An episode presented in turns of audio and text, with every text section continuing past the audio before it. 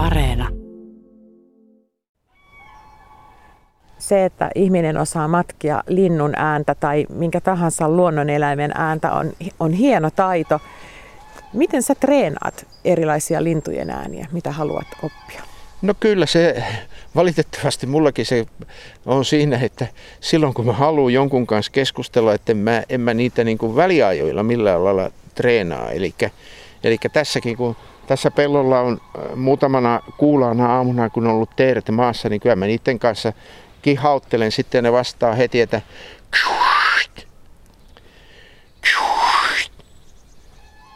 kyllä nytkin vähän aikaa, kun me kuunnellaan ja jutellaan, niin tuolta voi Teeri sitten se vastata, kun se on sitä mieltä, että nyt muuten väärällä ilmalla olet äänessä. Että tota, ei kannata paljastaa ää, niin kuin tärkeitä alueita väärään aikaan.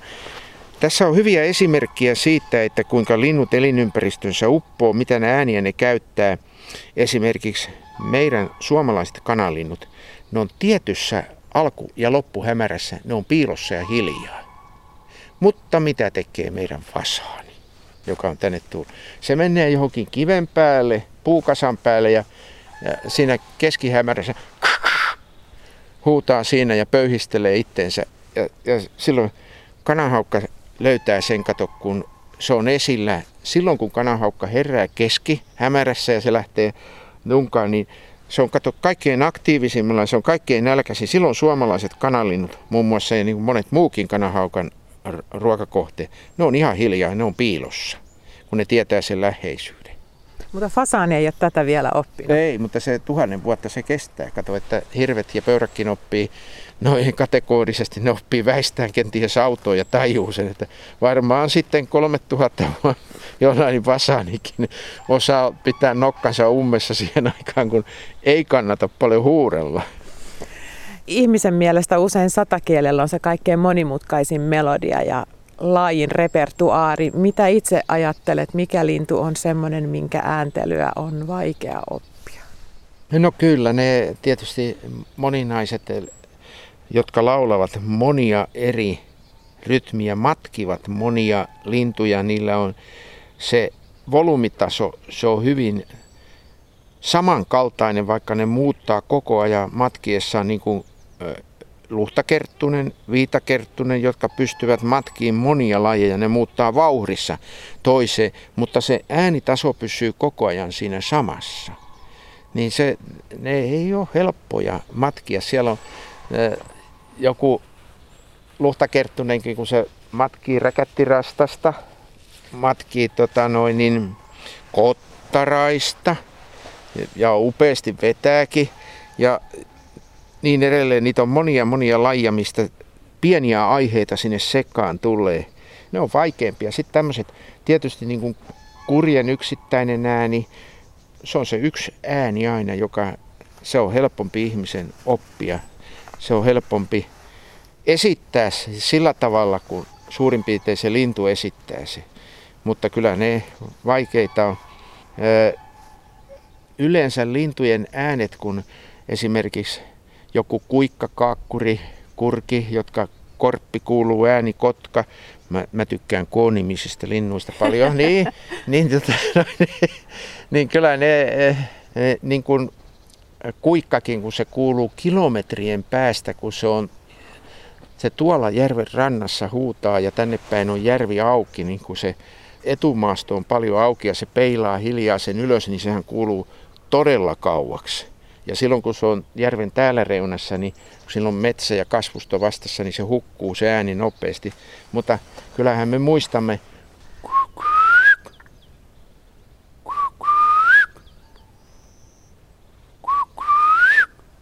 kuikkakin on semmoinen, joka ottaa tota matkimisääneen todella hyvin kiinni. Ja äh, on senkin joskus koittanut semmoisella Kuikkajärvellä, johon ne tulee aamulla. Kuikat voi tulla 20 kilometrin päästäkin, ne pitää aamukokouksia. Niitä saattaa olla kymmeniä kymmeniä kuikkia. Kun meet vähän aikaisemmin, kun se kerääntyminen on, niin ja meet matkiin sinne, niin saat tulee ne vähän aikaisemmin.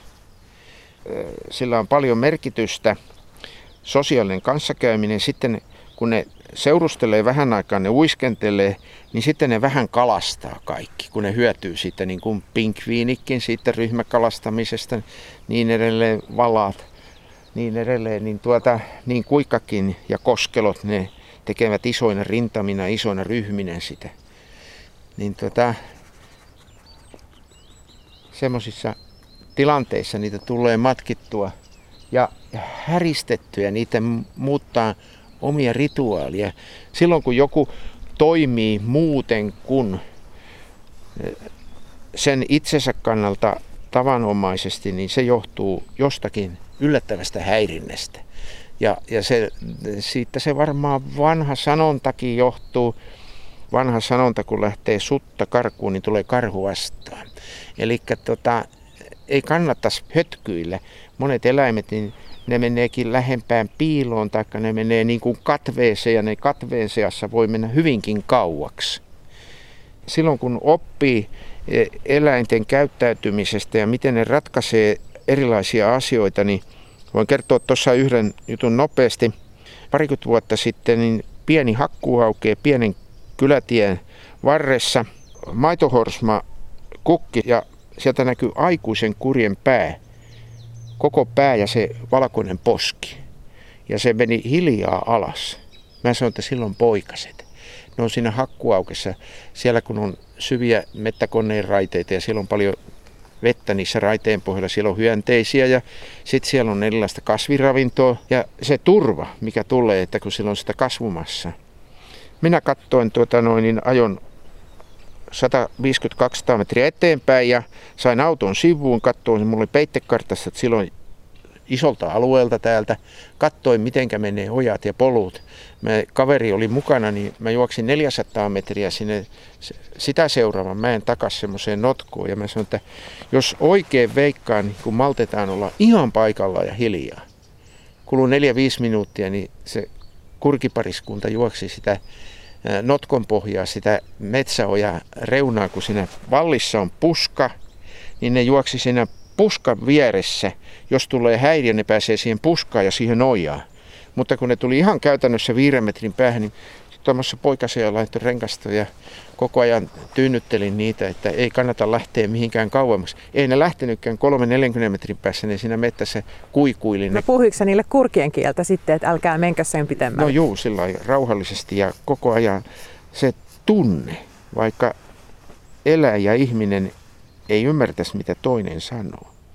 Mutta kun se on pehmeä tunne ja se vaaraton olosuhde, että et sä ole kiihtynyt, et sä pelkää, sä et ole silloin vaarallinen.